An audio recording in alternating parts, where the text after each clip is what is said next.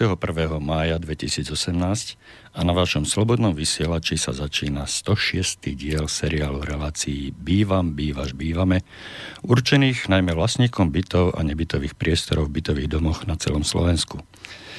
Túto reláciu môžete nielen počúvať, ale môžete do nej priamo vstúpiť, ak zavoláte na bansko-bystrické telefónne číslo 048 381 0101 alebo napíšete na e-mailovú adresu studiozavináčslobodnyvysielač.sk.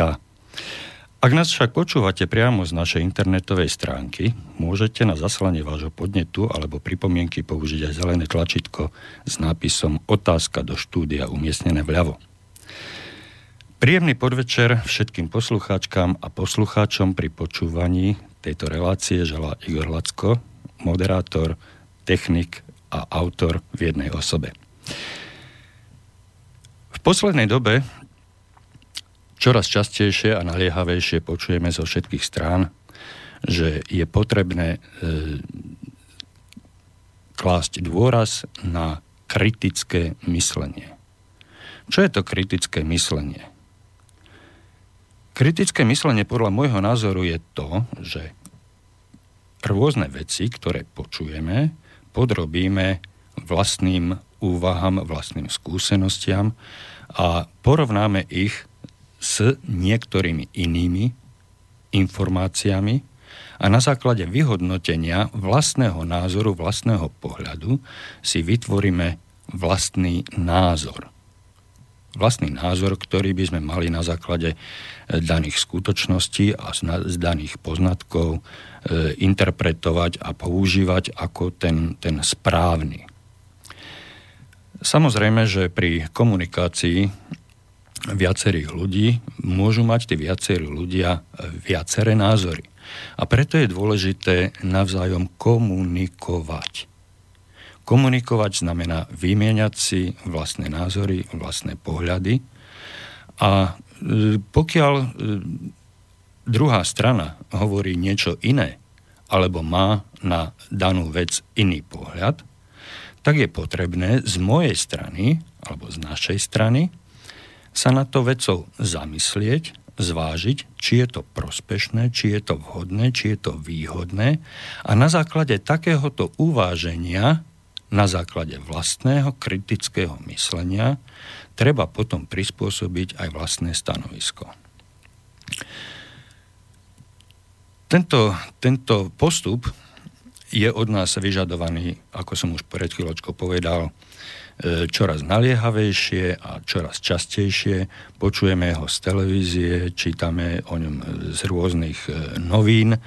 Stretávame sa s ním na webových stránkach, ktoré viac menej a niektorí viac ako menej navštevujeme. A utvárame si vlastné názory, vlastné pohľady. Stretávame sa s tým, že e, rôzne názory, ktoré sú nám predostierané, nepripúšťajú komunikáciu, nepripúšťajú komentáre. Takýmto stránkam, takýmto mm, televíziám, takýmto novinám by sme sa mali vyhýbať. Pretože je evidentné, že oni nepotrebujú komunikovať s nami, ale nám len potrebujú odozdať svoj pohľad a náš pohľad ich nezaujíma. Tomu sa hovorí vo všeobecnosti manipulácia. Budeme sa sústreďovať eh, radšej na stránky, na weby, na médiá, ktoré nám umožňujú nejakú komunikáciu, vysloviť vlastný názor a tento názor vysloviť slobodne. Napriek tomu, že náš názor môže byť diametrálne odlišný od toho, aký nám je predkladaný tou druhou stranou.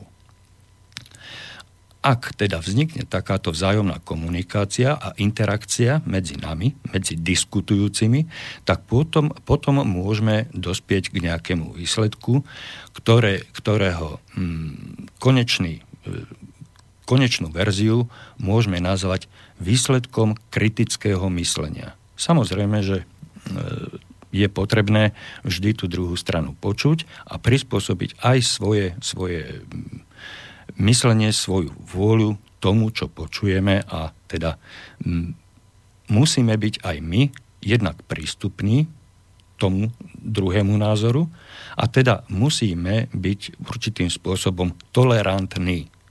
Táto tolerancia je totiž vo vzájomnej komunikácii nevyhnutná a bez nej by sme sa nemohli dostať k iným informáciám, akými už disponujeme. Doba je strašne rýchla a e, rôzne, mnohé informácie mnohokrát ani nestihneme dostatočne spracovať a preto sa mnohokrát e, utiekame k názorom, ktorí prezentujú určité e, osobnosti a tu treba povedať e, osobnosti či už v úvodzovkách alebo bez úvodzoviek. Pretože sme svedkami toho, že mnohé osobnosti sa dajú vyrobiť, pokiaľ ich e, dostatočným spôsobom prezentujeme na verejnosti, bez ohľadu na to, čo hovoria, kedy hovoria, s kým hovoria, alebo koho myšlienky interpretujú a presadzujú. Takouto komunikáciou e,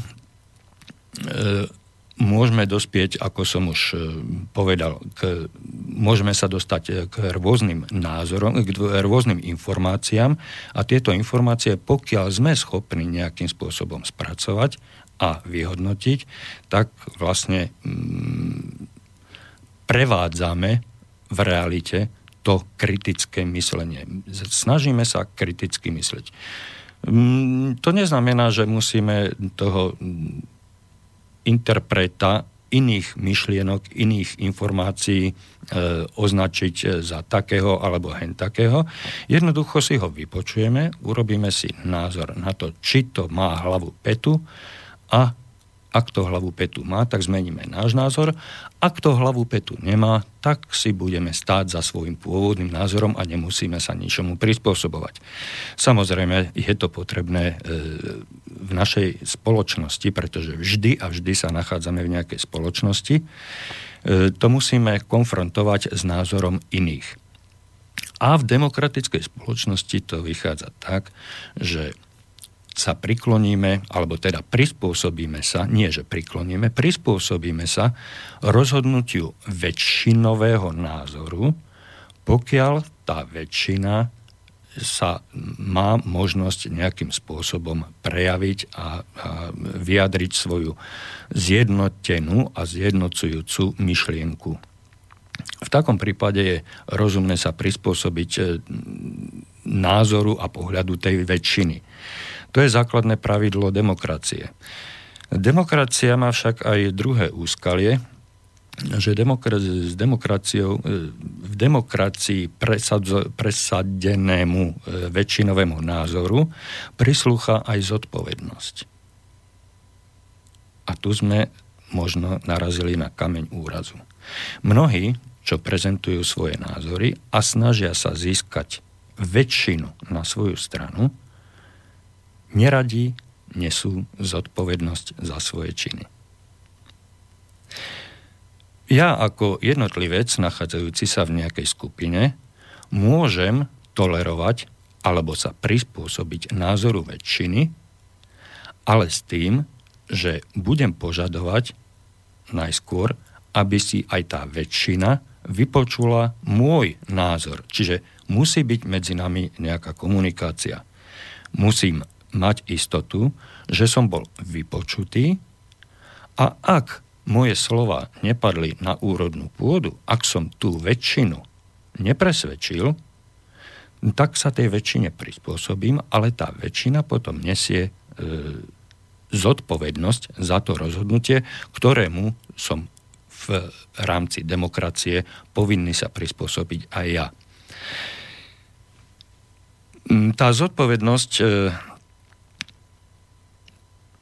nesie so sebou to riziko, že ten názor, ktorý, pre ktorý sme získali väčšinu, ten názor nemusí byť správny. Nemusí viesť k požadovanému výsledku, očakávanému cieľu. Môže sa stať chyba.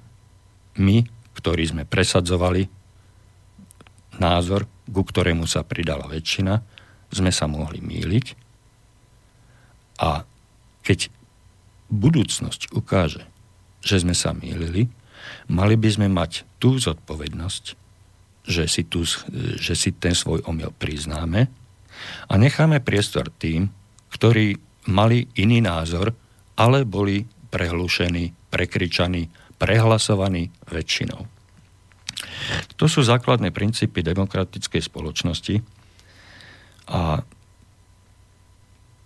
pristúpim teraz e, k problematike, ktorej sa venujem počas všetkých týchto mojich relácií a takémuto kritickému pohľadu z demokratického princípu podrobím aj zákon 182 lomeno 93, ktorý bol prijatý e, vtedajšími poslancami Národnej rady a ktorý e, vo svojom úvode hovorí, že tento zákon upravuje spôsob a podmienky nadobudnutia vlastníctva bytov a nebytových priestorov v bytovom dome. Prečo k tomuto došlo? Povedal som, že to bolo, bolo prijaté poslancami vtedy pôsobiacimi v Národnej rade a dovtedy tieto bytové domy, o ktorých sa bavíme, o ktorých nadobudnutí vlastníctva, e, o, o bytových domoch, ktorých sú samostatné byty a nebytové priestory, vo vlastníctve štátu a družstiev, sa staral štát. Starali sa celú správu týchto bytových domov zabezpečoval štát. Zabezpečovalo to prostredníctvom e, bytových podnikov a bytových družstiev, ktoré boli povinné rešpektovať zákony nastavené štátom a títo poslanci prijatím zákona nám tu priniesli niečo nové. Priniesli nám tu spôsob a podmienky nadobudnutia štátnych, vlas, e, nadobudnutia vlastníctva štátnych a družstevných bytoch, nachádzajúcich sa v bytových domoch na celom Slovensku. Čo stálo za týmto rozhodnutím? Položme si otázku. Nefungovalo to? Ak to nefungovalo, bolo to rozhodnutie našich poslancov správne. Keď to nevieme zabezpečiť, nevieme zabezpečiť správu bytových domov, ako celkov ani správu jednotlivých bytov, tak je vhodné tieto byty a nebytové priestory v jednotlivých bytových domoch jednoducho predať.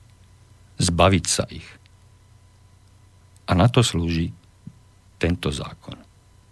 Čiže poslanci Národnej rady, pôsobiaci v Národnej rade v roku 1993, prijali zákon, ktorý upravuje spôsob a podmienky nadobudnutia vlastníctva nájomných, štátnych a družstevných bytových domoch v bytových dom, e, bytov a nebytových priestorov v bytových domoch na celom Slovensku.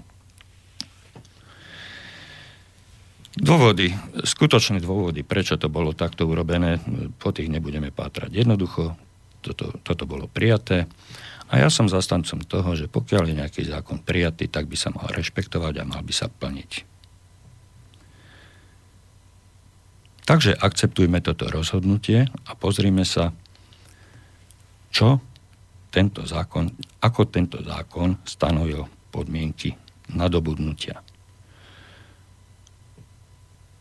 V texte tohoto zákona hlboko, hlboko, až kde si čosi v paragrafe 29, hovorí o tom, ukladá povinnosti, že štátne podniky, štátne podniky v likvidácii, štátne rozpočtové organizácie a štátne príspevkové organizácie, teda právnické osoby, ktoré podľa osobitného zákona spravujú štátny majetok, majetok štátu a bytové družstva, sú povinné s nájomcom bytu, garáže alebo nájomcom ateliéru uzatvoriť zmluvu o prevode vlastníctva bytu. Je tam stanovený limit, do dvoch rokov od dňa, keď nájomca požiada o prevod vlastníctva bytu.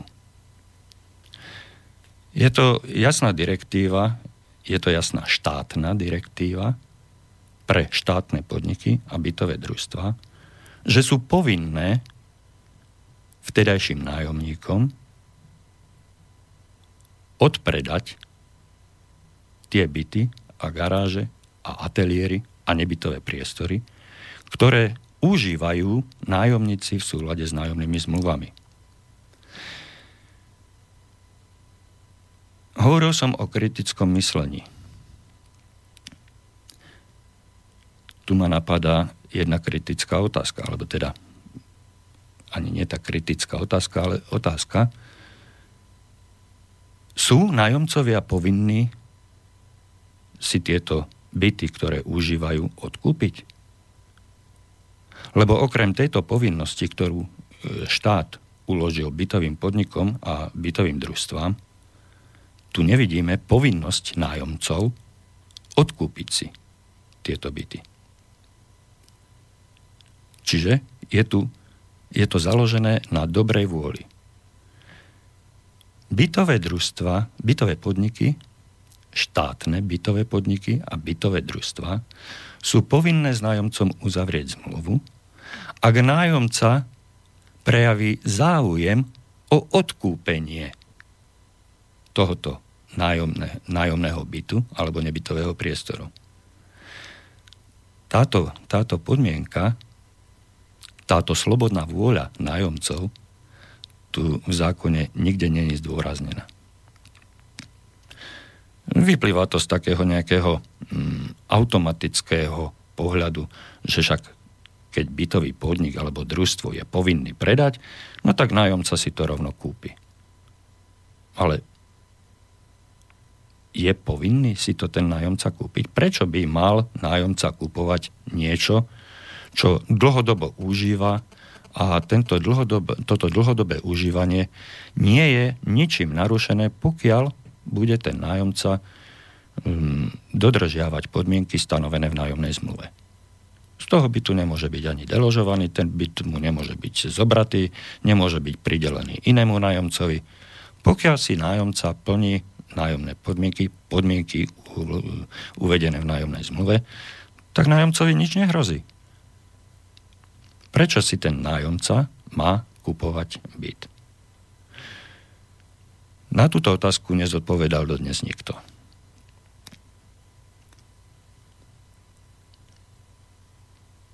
nepočujem nič, nepočujem ani telefon, nepočujem, nevidím žiadnu SMS-ku, žiadnu, žiadnu mailovú správu. Takže pravdepodobne všetci súhlasíte. A súhlasíte pravdepodobne s tým, že pokiaľ nájomca nemusí odkupovať byt, v ktorom býva, no tak ho asi neodkúpi.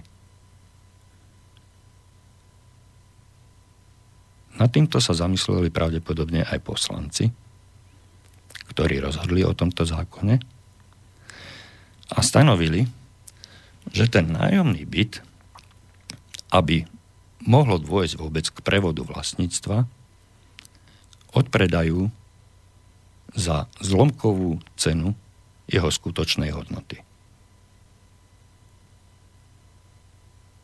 A tu, tu nastáva ten moment, u nájomcov, u nájomníkov. Keď si môžem kúpiť niečo za zlomok ceny jeho skutočnej hodnoty, no tak prečo by som si to nekúpil? Keď dneska môžem kúpiť niečo za 10 tisíc, čo má hodnotu 100, 200 tisíc, a neskôr to predal prečo by som to nekúpil. Takto uvažovali všetci, takmer všetci nájomníci vtedajších štátnych a družstevných bytov. Bola to vynikajúca ponuka, nikto sa im nečuduje, dokonca nečudujem sa im ani ja. Avšak e, všetko má dve strany.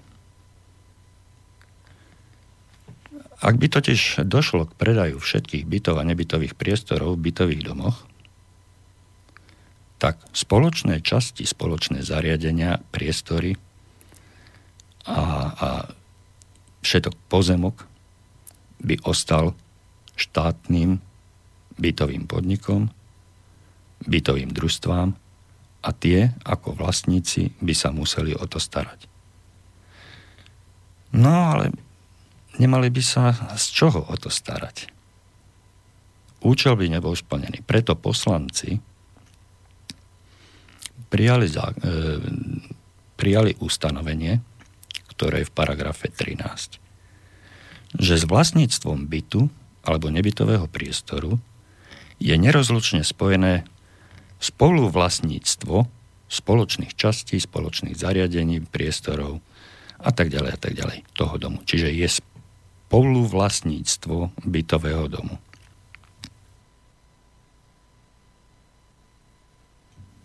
Čo to v praxi znamená? Vlastníci, e, vtedajší nájomníci, ktorí mali veľké oči a mysleli si, že za lacný peniaz prídu k obrovskému majetku, ktorý predstavoval samotný byt, respektíve nebytový priestor,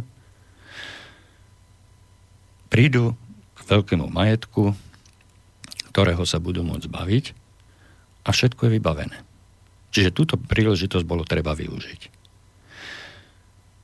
Nevšimli si, nedočítali sa v tomto zákone až po paragraf 13 a neuvedomili si, mnohí, mnohí, mnohí, ja si dovolím tvrdiť, že drvivá väčšina, si neuvedomili, že ako náhle sa stanú vlastníkom bytu, stanú sa spoluvlastníkom domu. Nikomu nepríde čudné, keď poviem, že vlastníci bytu, bytov, sa musia o svoj majetok starať sami, na vlastné náklady. No to je predsa prirodzené keď si niečo kúpim, tak sa o to budem starať podľa toho, ako uznám ja za vhodné. To sa týka toho bytu. Čo sa týka toho nebytového priestoru, ktorého sa staneme spoluvlastníkmi, to už ale trošku ušlo do, do úzadia a nikto si to v podstate v tom období ani neuvedomil. Ako spoluvlastník totiž nemôžem o spoločnom majetku, o spoločnom dome rozhodovať sám. Vždy sa musím s niekým dohodnúť. S kým? No minimálne s tým druhým spoluvlastníkom, pretože z toho slova spoluvlastník logicky vyplýva, že budeme tam asi minimálne dvaja. V konečnom dôsledku v bytových domoch je nás spoluvlastníkov konkrétneho bytového domu 28, 50, 140. Sú aj tak veľké bytové domy, ktoré majú 140 bytov a tí 140 vlastníci bytov sú spoluvlastníkmi toho jedného jediného domu. A tí spoluvlastníci sa nemôžu rozhodovať samostatne. Už sa nemôžu rozhodovať slobodne. Tu prichádzame k tomu demokratickému spôsobu rozhodovania sa, o ktorom som hovoril na začiatku, že v demokracii, v demokratickom systéme rozhoduje väčšina. A čiže ak my sa vyskytneme v nejakej spoločnosti, v, nejakej, v nejakom spolku, v nejakom spoločenstve spoluvlastníkov, tak sa budeme musieť prispôsobiť tomu, čo chce väčšina spoluvlastníkov. Tento princíp ovládame všetci, ovládame ho teoreticky dokonale všetci, avšak v praxi nám prináša problémy.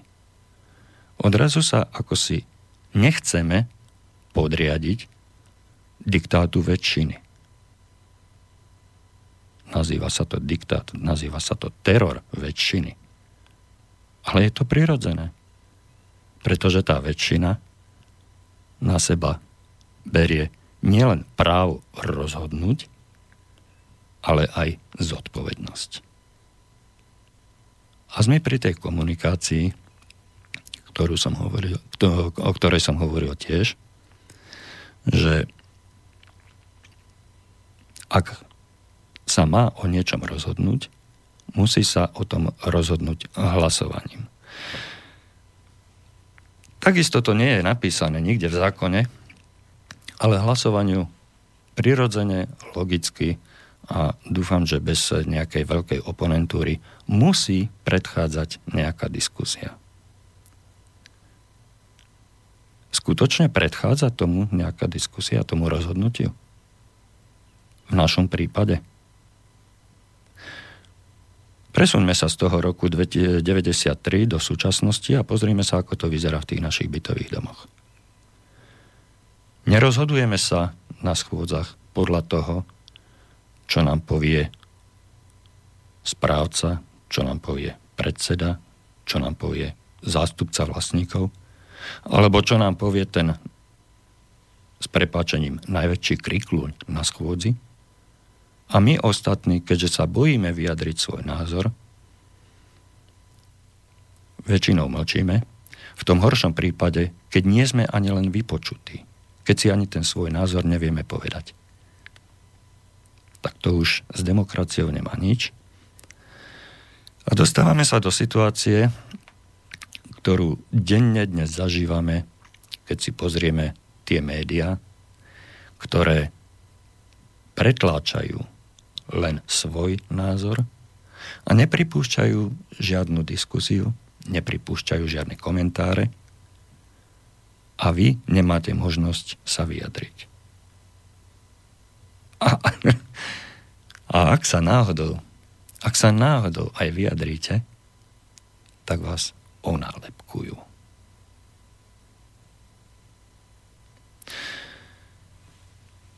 Ale vráťme sa, vráťme sa naspäť teda k tej filozofii, ktorú sme začali tým, že štátne podniky a družstva sú povinné previesť vlastníctvo bytu. Ako som povedal, s týmto prevodom vlastníctva je spojené aj spoluvlastníctvo. Nie je to nič, čo by sa nedalo jednoducho pochopiť. Nie je to nič, čo by sme nevedeli prijať, ale pokiaľ o tom neuvažujeme hneď na samom začiatku, pri tom našom rozhodovaní, či sa chceme stať vlastníkom a chceme sa stať spoluvlastníkom domu? Či sme zobrali do úvahy? Pretože ak sa môžem ja slobodne rozhodovať, tak takú ponuku, ako som spomenul, že za zlomok ceny, za zlomok hodnoty si kúpim obrovský majetok, takú ponuku by využil každý. Ale ak sa mám zároveň stať súčasťou nejakého kolektívu, nejakého spoločenstva, nejakého zoskupenia ďalších, ktorých rozhodnutiu sa ja niekedy chtiac, nechtiac budem musieť prispôsobiť, tak to zásadným spôsobom môže a určite aj ovplyvní moje pôvodné rozhodnutie stať sa vlastníkom. Stať sa vlastníkom za akú cenu? tejto súvislosti ma napadá jeden taký príbeh. Stretli sa dvaja páni, kamaráti, a pýta sa jeden druhého, čo máš nové? Ale kúpil som si sloníka. Sloníka? A na čo ti je? Ale to je perfektná vec.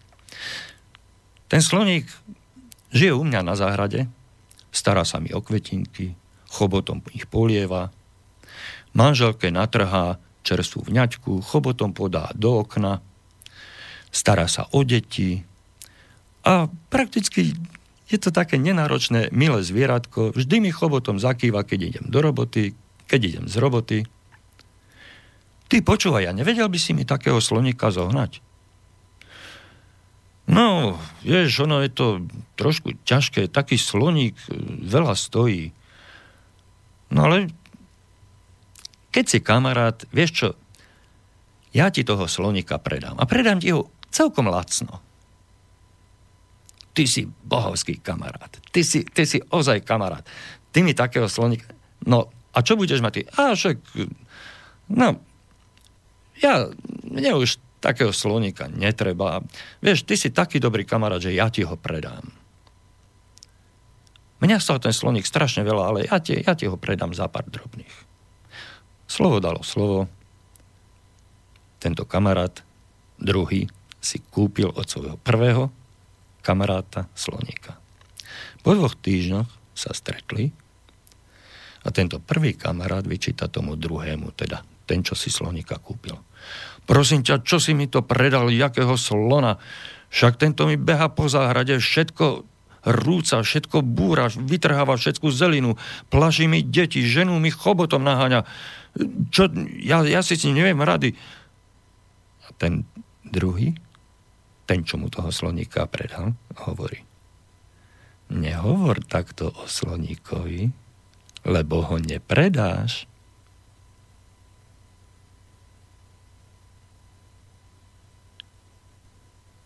Chvíľka mlčania. Chvíľka mlčania na zamyslenie. Nepripomína vám to niečo? Nepripomína vám to 150 poslancov Národnej rady, ktorí vám za zlomok ceny predali byt a k nemu pribalili spoločné časti, spoločné zariadenia a spoločné priestory celého bytového domu a zamlčali vám, no nie až tak celkom zamlčali oni to povedali kúsok neskôr, ale nie na tom mieste, kde to mali povedať. Zamlčali vám, že keď vy si kúpite tento byt za smiešnú cenu, tak ako ten pán toho sloníka,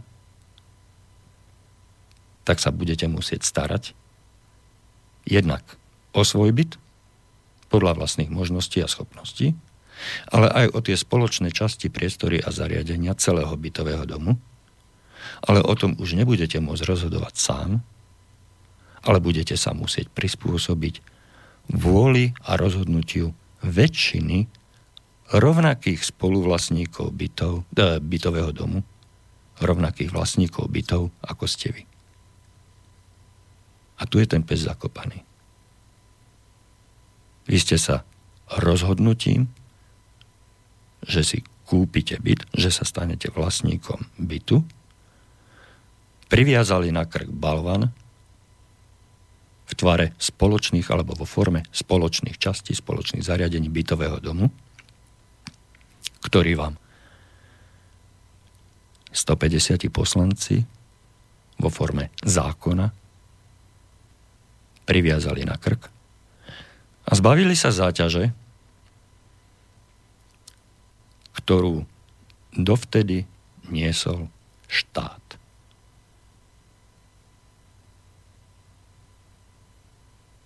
Záťaž, ktorú poslanci vtedajší a ani súčasní nedokázali zvládnuť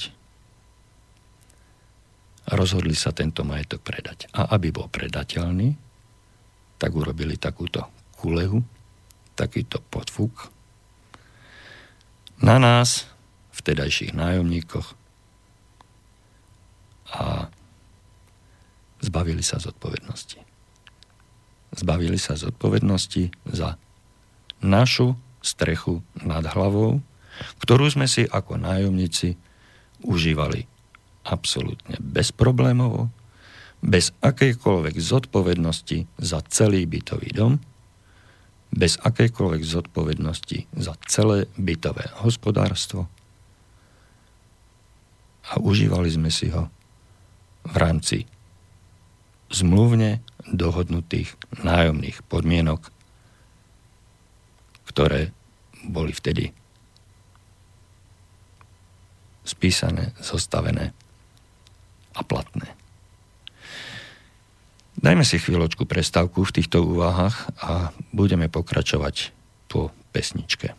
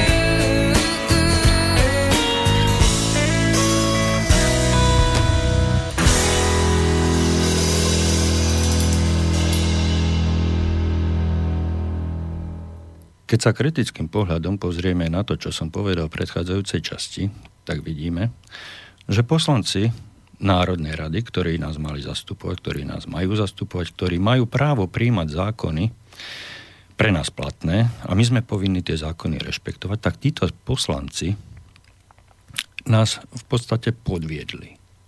Lebo ako ináč sa dá nazvať skutočnosť, keď vám niekto niečo ponúkne akože výhodne a na druhej strane vám zamlčí to, čo vás čaká. A čo vlastníkov bytov a nebytových e, priestorov čaká? To tiež píšu v tomto zákone. Vlastník bytu alebo nebytového priestoru má právo a povinnosť zúčastňovať sa na správe domu a na schôdzi vlastníkov hlasovaním rozhodovať ako spoluvlastník o všetkých veciach, ktoré sa týkajú správy domu. Toto nám napísali do zákona. Keď si to takto prečítame, tak ako som to ja teraz prečítal veľmi rýchlo, tak si vlastne neuvedomíme dosť zásadné veci. Tie zásadné veci sú právo a povinnosť. Áno, vlastník bytu má právo zúčastňovať sa na schôdzach. Na schôdzach vlastníkov. A dokonca má aj povinnosť zúčastňovať sa na správe domu. Pretože ako spoluvlastník zodpovedá za všetky veci, ktoré sa týkajú správy domu. A nielen správy domu, ale aj údržby. Môžeme si povedať, čo je to správa, čo je to, čo je to e, zúčastňovať sa na schôdzi a tak ďalej a tak ďalej, ale všimneme si, že správom prichádza aj povinnosť. A my ako vlastníci bytov, ktorí sme nerozlučne spojení ako spoluvlastníci do jedného celku, do jednej skupiny, ktorú tento zákon nazýva spoločenstvom, sme povinní rozhodovať ako spoluvlastníci o všetkých veciach, ktoré sa týkajú správy domu. Ak to robiť nebudeme, to nám zákon nehovorí. Ale veľmi ľahko si môžeme domyslieť použitím kritického myslenia na základe životne, skúsených, e, životne získaných skúseností si môžeme domyslieť, že ak nebudeme zabezpečovať správu svojho bytu, tak ten byt nám schátra. A ak nebudeme zabezpečovať správu spoločného majetku, čiže spoločného domu, tak nám schátra ten dom. A spätným pohľadom, kritickým uvažovaním dospejeme k tomu, že ak nám schátrajú spoločné priestory, spoločné časti, spoločné zariadenia bytového domu, tak ten bytový dom sa stane nepoužívateľným, neužívateľným a my budeme mať problém dostať sa do tých svojich bytov, o ktoré sa tak vehementne a zodpovedne staráme. Čiže my sa musíme, chtiac nechtiac, zodpovedne starať aj o tie spoločné veci. Ale ja sa nemôžem starať sám. A ani môj sused sa nemôže o tie spoločné veci starať sám. O tie veci sa chtiac, nechtiac musíme starať my, pretože štát, naši 150 poslanci rozhodli o tom, že štát dáva ruky preč od správy našich spoločných častí, spoločných zariadení a túto povinnosť preniesol na nás. Na nás, spoluvlastníkov. Preto je v tej vete, ktorú som pred chvíľočkou prečítal, napísané, že na schôdzi vlastníkov hlasovaním rozhodovať ako spoluvlastník o všetkých veciach, ktoré sa týkajú spoločných častí, spoločných zariadení, spoločných priestorov, nášho bytového domu, v ktorom bývame. Čiže znova sme pri tom demokratickom rozhodovaní, rozhodovaní a hlasovaní, kde každý spoluvlastník má svoj hlas. A aby tento hlas bol pripočítateľný, musí byť aj vypočutý. Každý má právo, počúvate dobre, každý vlastník má právo rozhodovať o veciach, ktoré sa týkajú správy domu. Ale len ako spoluvlastník. Čiže mal by mať aj právo byť vypočutý. Pokiaľ vypočutý nie je, tak to už nie je de- demokracia, ale nejaká tyrania alebo nejaký, nejaký nátlak. A v tom prípade nemôžeme hovoriť o demokratickom rozhodovaní a práve hlasovať, nehlasovať. Právo byť vypočutý má každý jeden vlastník. A pokiaľ sa bavíme o spoločných veciach, tak to právo mám ako spoluvlastník. Na týchto našich spoločných schôdzach, do ktorých nás chtiac nechtiac uvrhol zákon, uvrhli nás do tohoto spoločného rozhodovania naši poslanci, tak na týchto schôdzach máme právo sa slobodne vyjadriť k veciam, ktoré sa týkajú správy domu. Čo je to správa domu? O tom nám dostatočne zrozumiteľne hovorí aj samotný zákon. Je to tu rozpísané. Tí poslanci si dali dosť námahy, aby určité veci rozpísali. A v tomto samotnom zákone v paragrafe 6 píšu, že správa domu je obstarávanie služieb a tovarov, ktorými správca alebo spoločenstvo zabezpečuje pre vlastníkov bytov a nebytových priestorov v dome prevádzku, údržbu opravy, služby spojené s bývaním, s užívaním bytu alebo nebytového priestoru, vedenie účtu domu a tak ďalej a tak ďalej. To najdôležitejšie je, že správa domu je obstarávanie služieb a tovaru. Keď si to rozmeníme na drobné, znova pod drobnohľadom kritického myslenia, tak tovarmi môžeme nazvať elektrickú energiu, teplo, vodu, plyn a službami všetko to, čo súvisí s údržbou, s prevádzkou, výťahov, s prevádzkou, s údržbou spoločných chodieb a tak ďalej a tak ďalej. Čiže budeme to zabezpečovať tú správu domu vlastníci? Vlastníkmi? Vrátim sa k nadpisu, ktorý je, ktorý je e, nad paragrafom 6. Tu je zretelne a zrozumiteľne napísané správa domu vlastníkmi bytov a nebytových priestorov v dome. Čiže kým? Vlastníkmi. Množné číslo. Čiže nejakou skupinou vlastníkov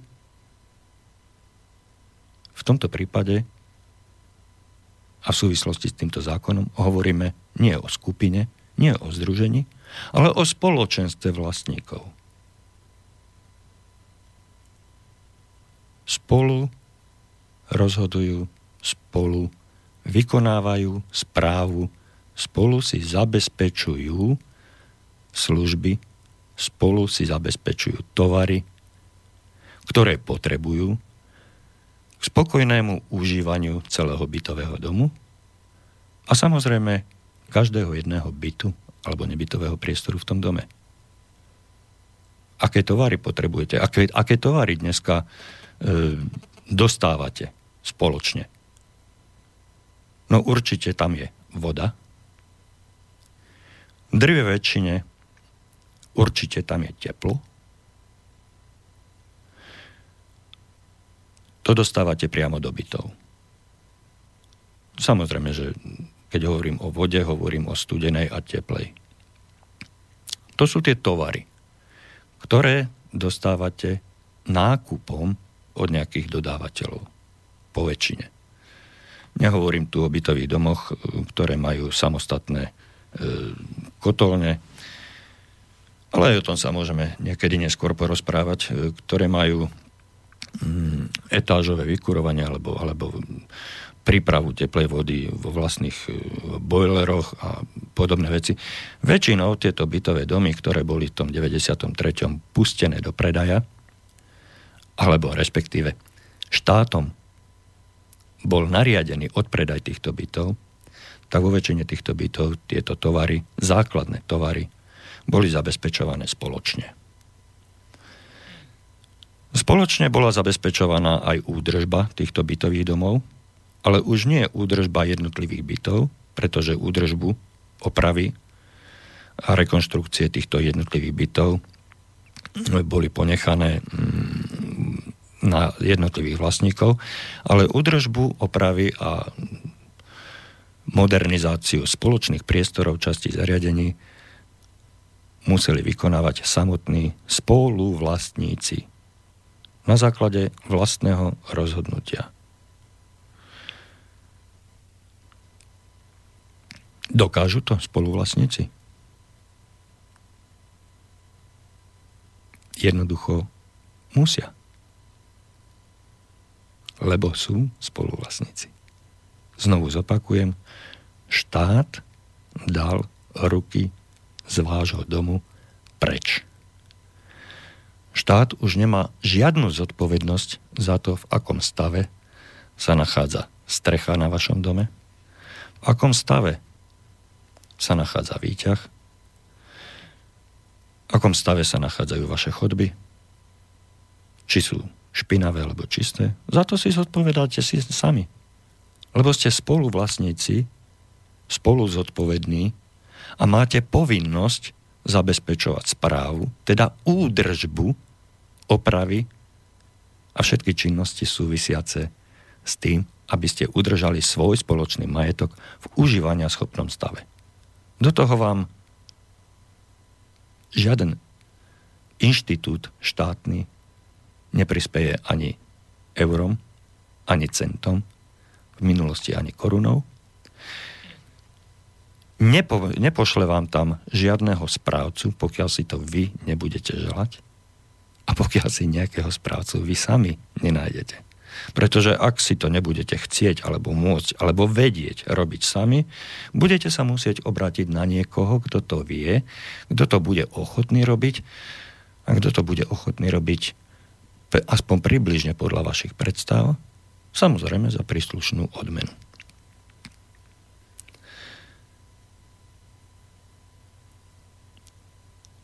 Správa domu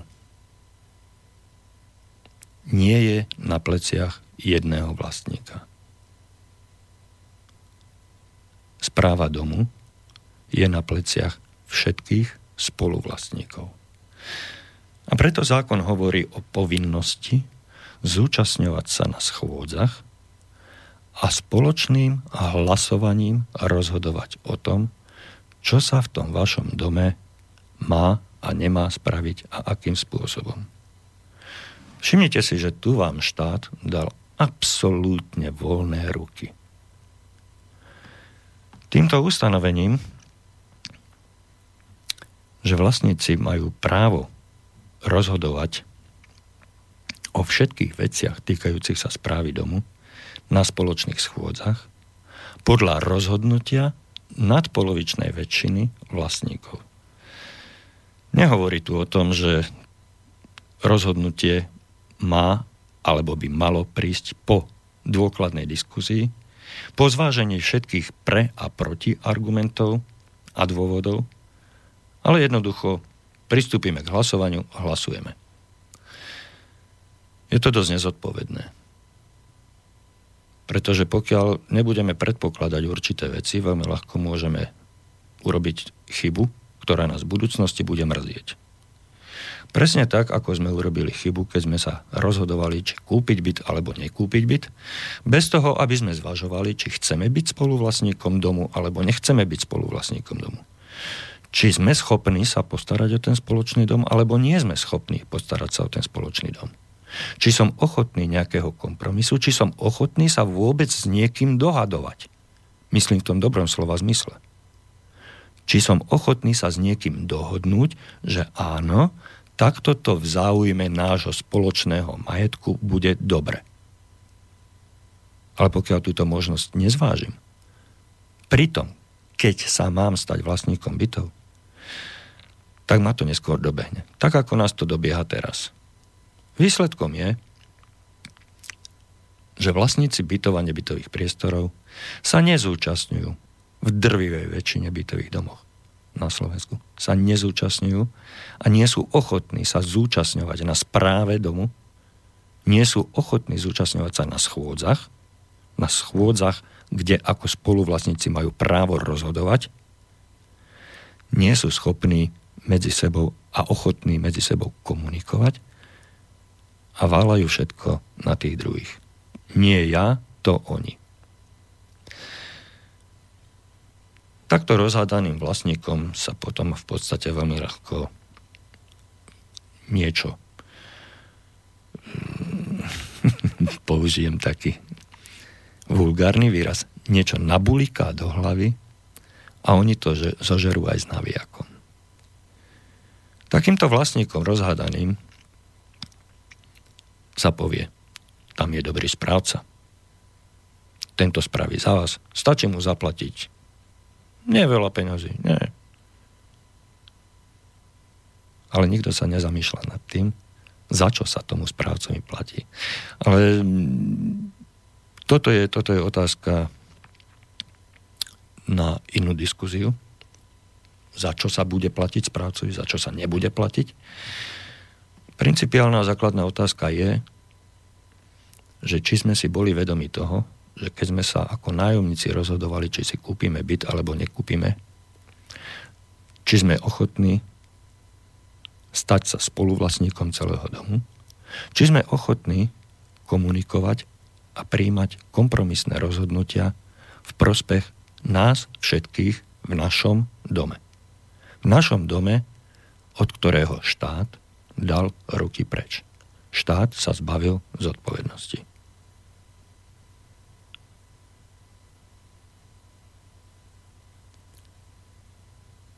My máme byť zodpovední za náš bytový dom.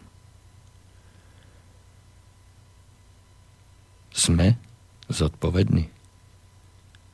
Je to obrovská ťarcha, ja viem. Ale zodpovednosť skutočne hodil štát na nás.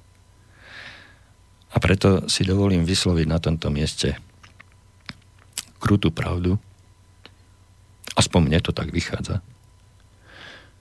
že v roku 93 sme boli nami zvolenými poslancami podvedení a bolo nám podstrčené niečo, čo sme nechceli. Bola nám hodená na plecia zodpovednosť za naše vlastné bývanie. Pred prijatím tohoto zákona, pred rokom 93, celú zodpovednosť za bytové domy, a teda aj za byty a nebytové priestory, ktoré sa v nich nachádzali, nesol zodpovednosť štát, respektíve bytové družstva, ktoré sa samozrejme museli tiež riadiť štátnymi nariadeniami, štátnou direktívou.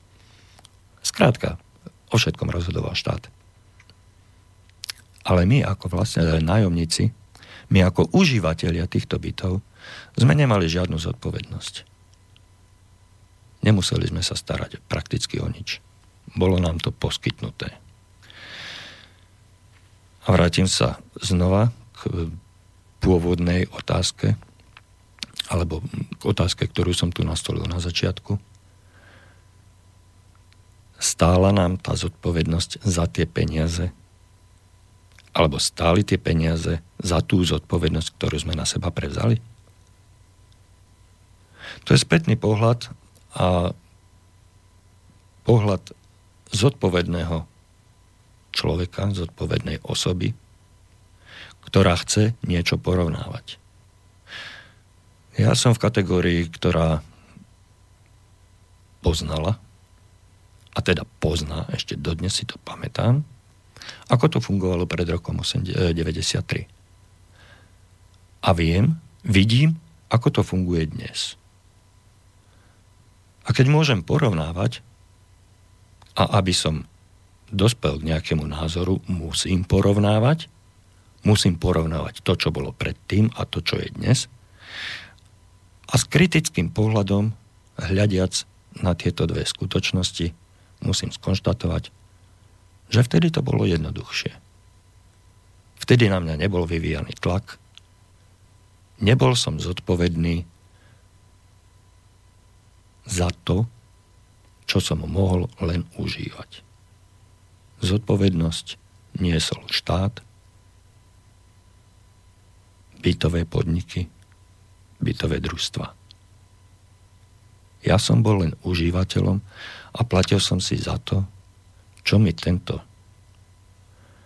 štát umožnil, za tie tovary, ktoré som si spotreboval, a výška nájomného? To sme tu už rozoberali v týchto reláciách niekoľkokrát z rôznych pohľadov. A zdá sa, že dodnes takmer nikto nevie a netuší, že výška nájomného nebola nič iné, ako sú dnes príspevky do spoločného fondu. Pretože to nájomné naše nájomné, nami platené nájomné, keď sme boli nájomníci, išlo do štátneho rozpočtu a z toho štátneho rozpočtu sa zabezpečovala prevádzka, údržba, modernizácia a správa všetkých našich bytov v bytových podnikoch a v bytových družstvách. Samozrejme podľa príslušných predpisov a paragrafov, ale tá výška nájomného a výška príspevkov je, čo sa týka účelu použitia, totožná. Rozdiel je v konkrétnej výške. V čom je rozdiel, to si povieme v niektorej z nasledujúcich relácií. Dnes sa k tomu nedostanem, pretože to je kapitola sama o sebe. To je ekonomická záležitosť. A dnes by som chcel poukázať e, práve na tú schopnosť, možnosť a potrebu kritického myslenia, ako sa treba pozerať, ako je vhodné sa pozerať. Nechcem tu nikomu dávať žiadne príkazy, nikoho do ničoho nútiť. Nie, Bože, chráň. Všetci sme slobodní ľudia a máme právo sa rozhodovať tak, ako sa chceme, ako, ako nám to vyhovuje. Ale tak, ako hovorila moja mama – múdremu porať a z prostého soť. Ja mám pocit, že mám pred sebou poslucháčov múdrych. Tak im len poradím. Nebudem nikoho sácať, nebudem nikoho nútiť, ale poradím. Alež po pesničke.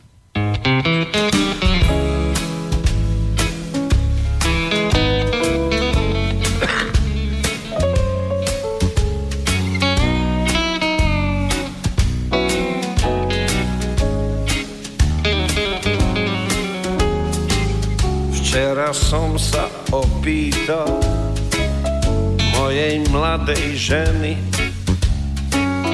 kam sa podel kapitál a našej láske uložený, kam sa beťar schoval, asi devalvoval. Zdá sa, že náš vzťah čaká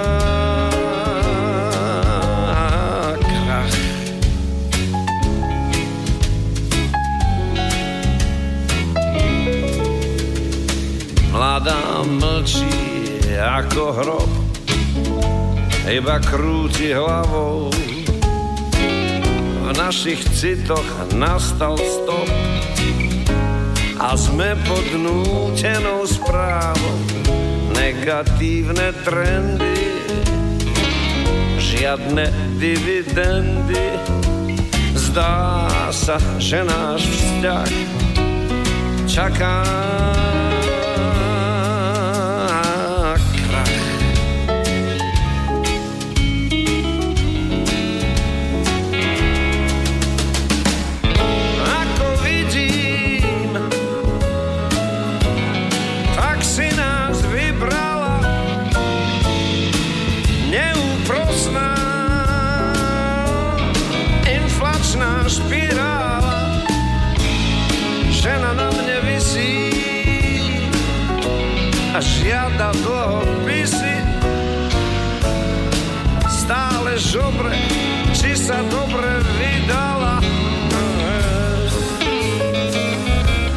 to omyl akcie istá starým kurzom klesajú už akcie zmráka sa nad našou burzou krehká prosperita nie je ničím krytá. Zdá sa, že náš vzťah čaká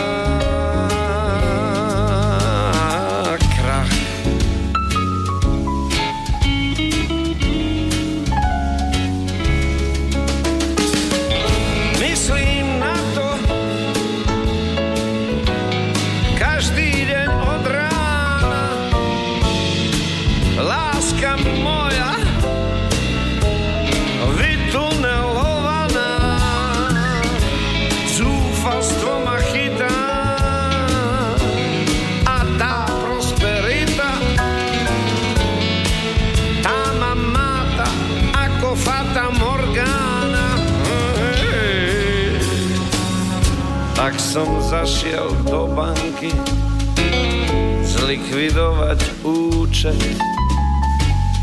Kúpil som jej topánky, žltý hruží, asi tucet. teraz v autobuse Myslím v jednom kuse Na tie časy, keď sme boli sme boli v pluse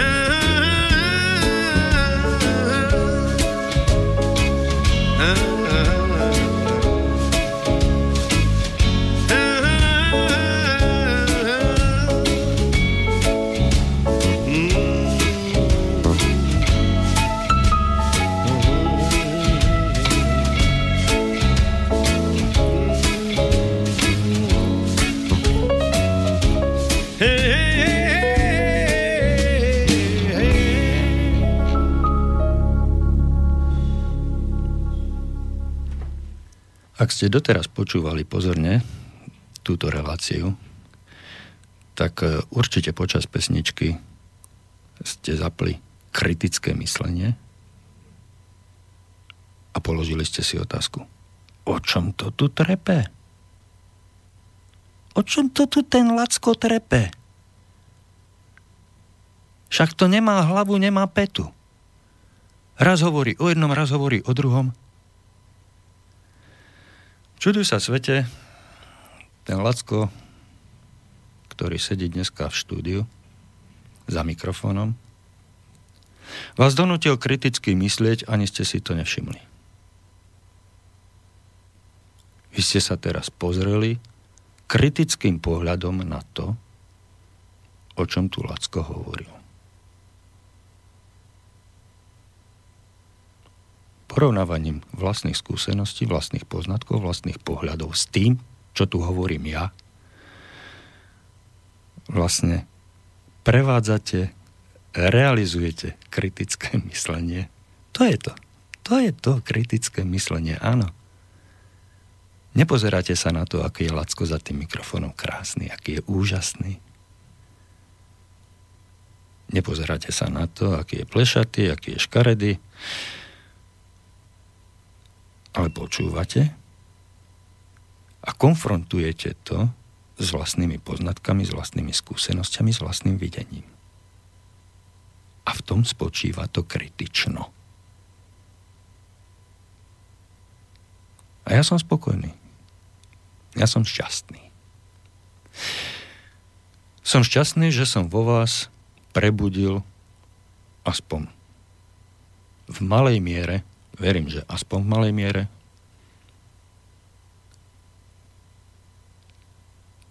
hmm, kritické myslenie v pravej jeho podstate.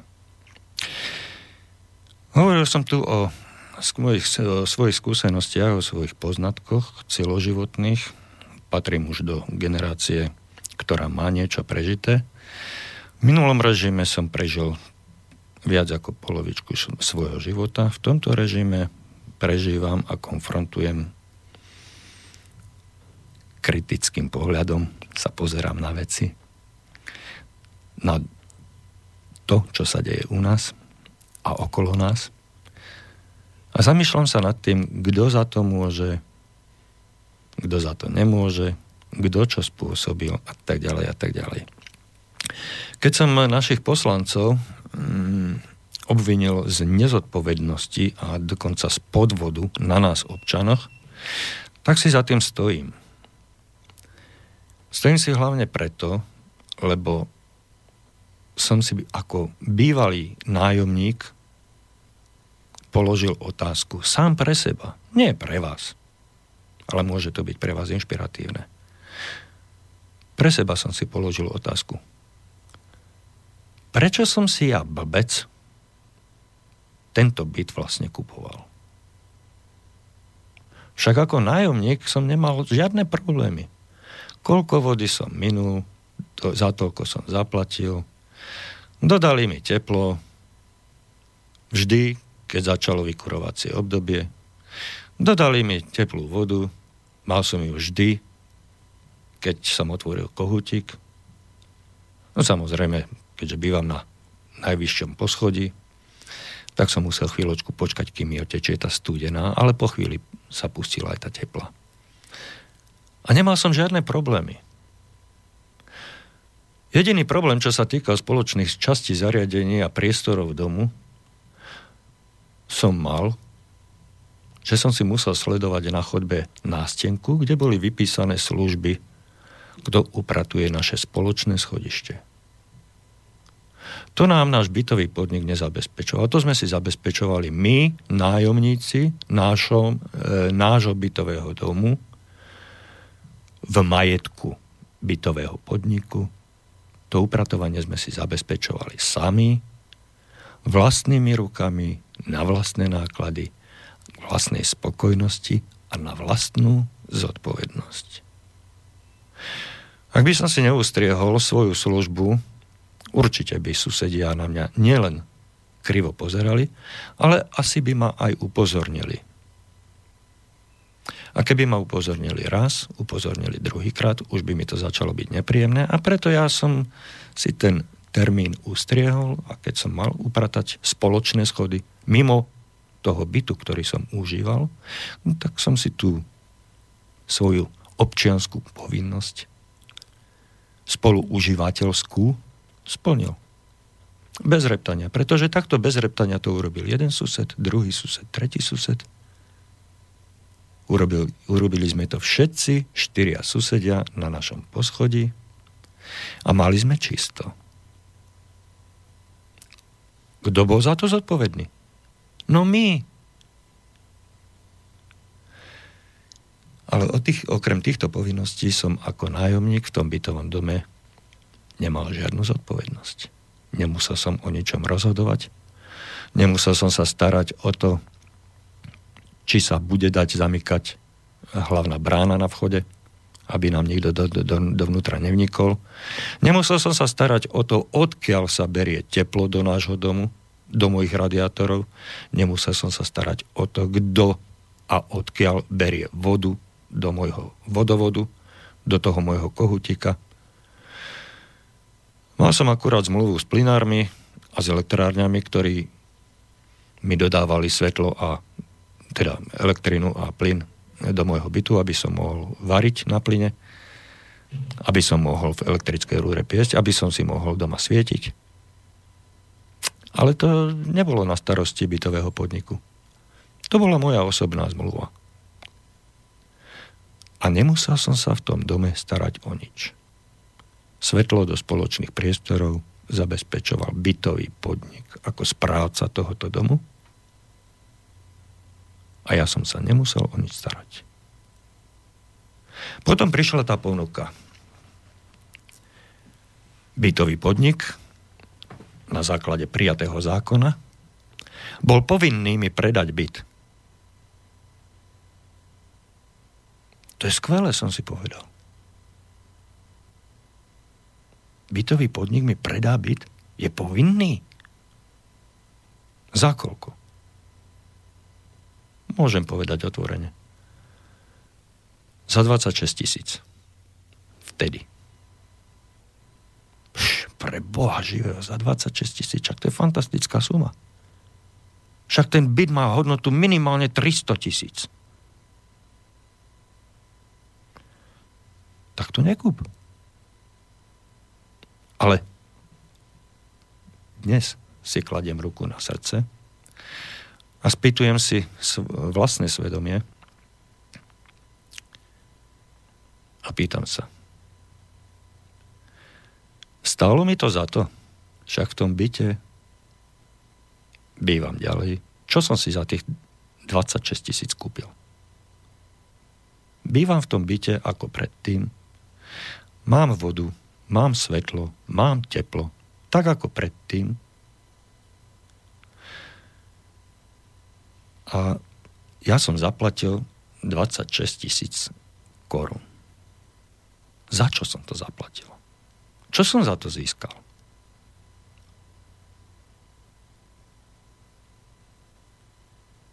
Získal som to, o čom som hovoril v predchádzajúcich dvoch častiach predelených pesničkami. Získal som zodpovednosť.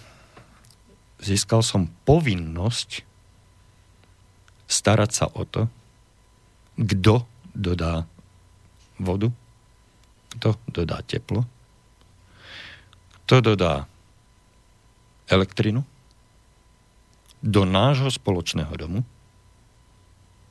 za akých podmienok, kto zabezpečí všetky opravy, kto zabezpečí malovanie spoločnej chodby. My našťastie nemáme výťah. Ale tí, ktorí majú výťah, kto zabezpečí opravu výťahu? Však som len získal povinnosti. Stálo mi to za tých 26 tisíc.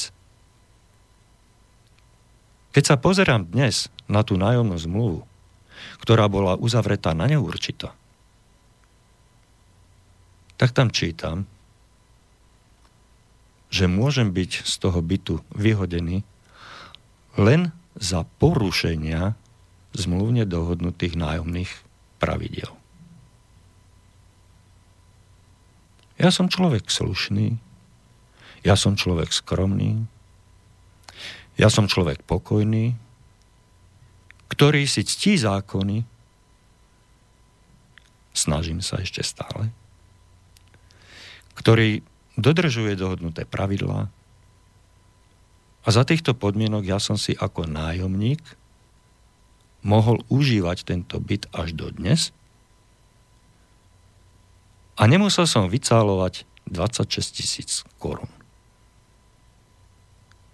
Ale dnes som vlastník toho bytu. Pretože ja som neprezieravo tých 26 tisíc zaplatil bytovému podniku, a bytový podnik prehodil na mňa zodpovednosť za celý dom. Áno, áno. Som povinný sa prispôsobiť väčšine. Ale uvažoval som vtedy o tom, že sa ja budem musieť niekedy dohodnúť s ostatnými susedmi. Nie. Neuvažoval. Stalo mi to za to? Keď ja nepôjdem na tú schôdzu, na ktorú som podľa zákona povinný ísť, tak sa nebudem môcť k daným veciam ani vyjadriť. Nezaznie tam môj názor, nemôžem tam prezentovať svoj pohľad na veci, ktoré sa týkajú nášho spoločného majetku. A preto budem nie že prehlasovaný, ale budú rozhodovať tí, ktorí na tú schôdzu prídu. A budú rozhodovať bezo mňa, pretože ja na tú schôdzu neprídem. Lebo ja som sa zaťal. Ale aj keď sa nezatnem a prídem tam, tak sa budem musieť prispôsobiť tomu rozhodnutiu, ktoré bude vyhovať väčšine mojich susedov, ktorí sú tiež všetci dnes vlastníci. Všetci, takisto ako ja, vyhodili nemalú sumu na to, aby sme si prezali na svoje plecia zodpovednosť. Keby som mohol vrátiť veci späť, keby som sa opätovne mohol stať nájomníkom za tých podmienok, ktoré mi boli v tej nájomnej zmluve stanovené. Verte tomu, že by som to okamžite urobil.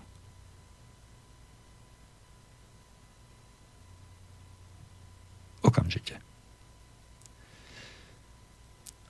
A určite by tak urobila drvivá väčšina ľudí, ktorí si to takto kritickým pohľadom na danú vec rozoberú, ktorí si na papieri napíšu pre a proti, kúpiť, nekúpiť. Pretože je tu ešte jeden faktor, o ktorom som nehovoril a ku ktorému dochádzalo pri predaji bytov, respektíve pri prevode vlastníctva bytov, že mnohí vlastníci videli tú obrovskú sumu, tú obrovskú hodnotu majetku, za, ktorú, za ktorý mali zaplatiť len zlomok ceny. videli výhodu v tom, že oni to môžu predať. Ale kto dnes predáva? Však keby som predal ten byt, tak by som ho musel opustiť. A musel by som si za trhovú cenu kúpiť nejaký iný byt. Čiže kupujem si byt za zlomkovú cenu s výhľadom, že ho o týždeň, o dva, o mesiac, o, o dva roky, alebo tak, ako to stanovil zákon, o 5 rokov predám s obrovským ziskom? No nie. Ja som ten byt mienil užívať a užívam ho dodnes. Ja som s tým bytom nemienil špekulovať. Ja som ten byt nekupoval pre kšeft. Ja som ten byt kúpil v naivnom domnení, že ma z toho bytu nikto nevyhodí. Ale z toho bytu ma nikto nevyhadzoval. Pokiaľ som dodržiaval nájomné podmienky, nájomnú zmluvu, tak ma z toho bytu nikto nevyhadzoval. Prečo som to ja vlastne urobil? Lebo som podľahol tomu ošialu za lacný peniaz obrovský majetok, s ktorým vlastne nechcem ani disponovať. Nemienim ho predať. Čiže kým ja ho nepredám, tak mi nič neprinesie ten obrovský majetok, ktorý ten byt vo svojej podstate vlastne predstavuje. Ale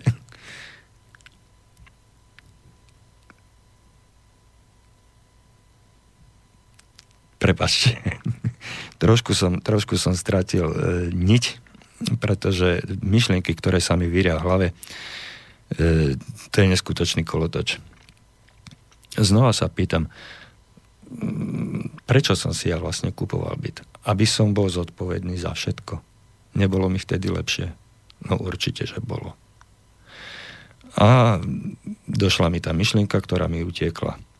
Samozrejme, pokiaľ to bolo plánované,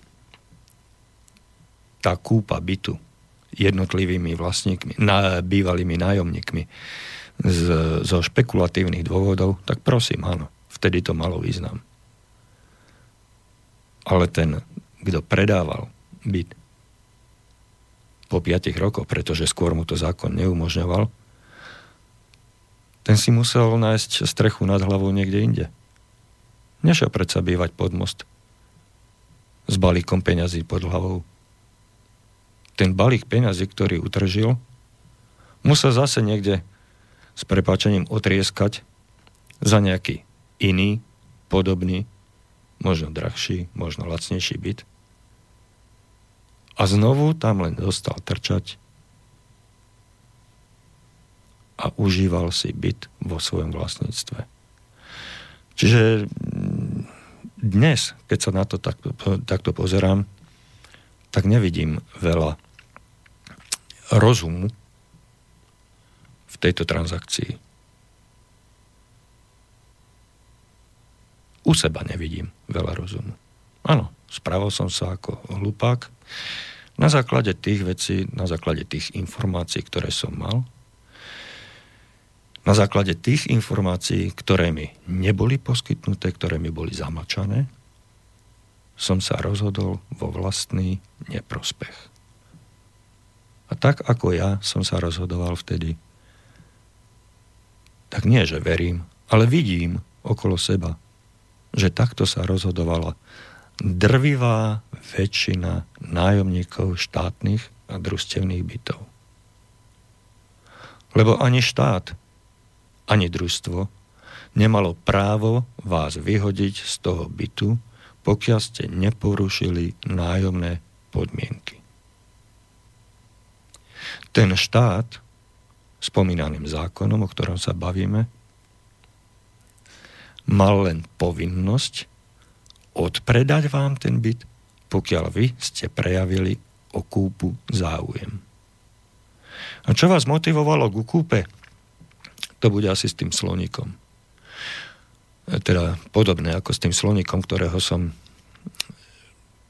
pred pesničkou spomenul. Pokiaľ vám to bolo vykreslené všetko len v superlatívoch a tie negatívne veci, pokiaľ vám boli zamlčané, tak dnes vidíte, že to vaše rozhodnutie bolo špatné. Bolo nezodpovedné, pretože ste nevideli a nemohli kriticky sa pozrieť na celú vec komplexne. Nevideli ste mínusy, ktoré s tými maličkými plusmi pre vás a pre vaše rozhodovanie z toho vyplývajú. Nevideli ste, že sa stanete otrokom vo vlastnom dome. Že sa stanete otrokom vášho spoločného majetku.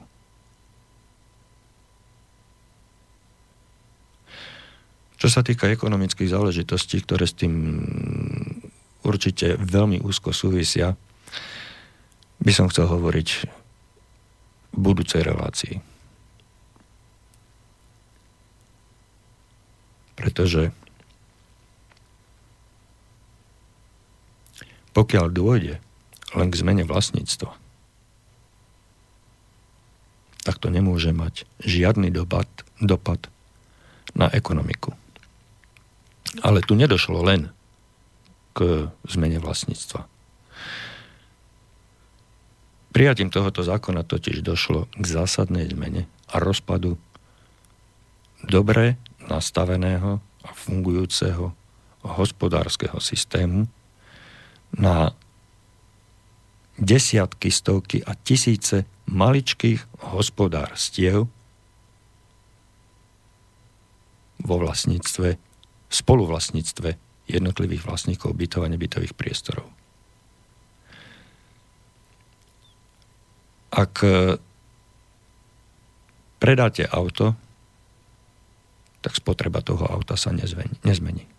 Náklady na údržbu toho auta bude mať ten kupujúci také isté ako vy.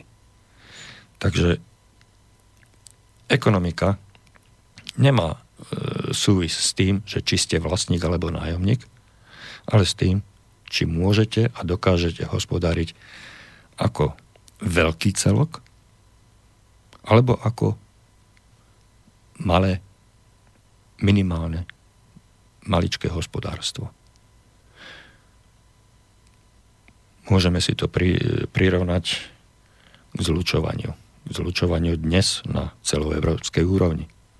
Vidíte, že niektorí sa snažia budovať veľkú ekonomiku a fungujúcu ekonomiku nadnárodných spoločností, minimálne v rozmere Európskej únie, ekonomiku celoeurópsku, kde jednotlivé štáty participujú na spoločnom cieli, a keď si roz, e, túto ekonomiku celú európsku rozmeníte na ekonomiku jednotlivých štátov, tak tam vidíte obrovské rozdiely, obrovské nezrovnalosti, ktoré, ktoré hm, ekonomika malých a drobných hospodárov zo sebou prináša. Má to svoje plusy, má to svoje mínusy, má to svoje výhody, nevýhody, ale o tom až na budúce. S dnešnou reláciou, alebo teda e, s týmito slovami sa z dnešnej relácie s vami lúčim a teším sa na budúci týždeň, kde si viac povieme o ekonomike. Príjemný pobyt ešte pri počúvaní slobodného vysielača a všetkých relácií, ktoré vyrábame pre vás na podporu kritického myslenia. Do počutia a pekný večer. Táto relácia vznikla za podpory dobrovoľných príspevkov našich poslucháčov. Ty, ty sa k ním môžeš pridať. Viac informácií nájdeš na www.slobodnyvysielac.sk Ďakujeme.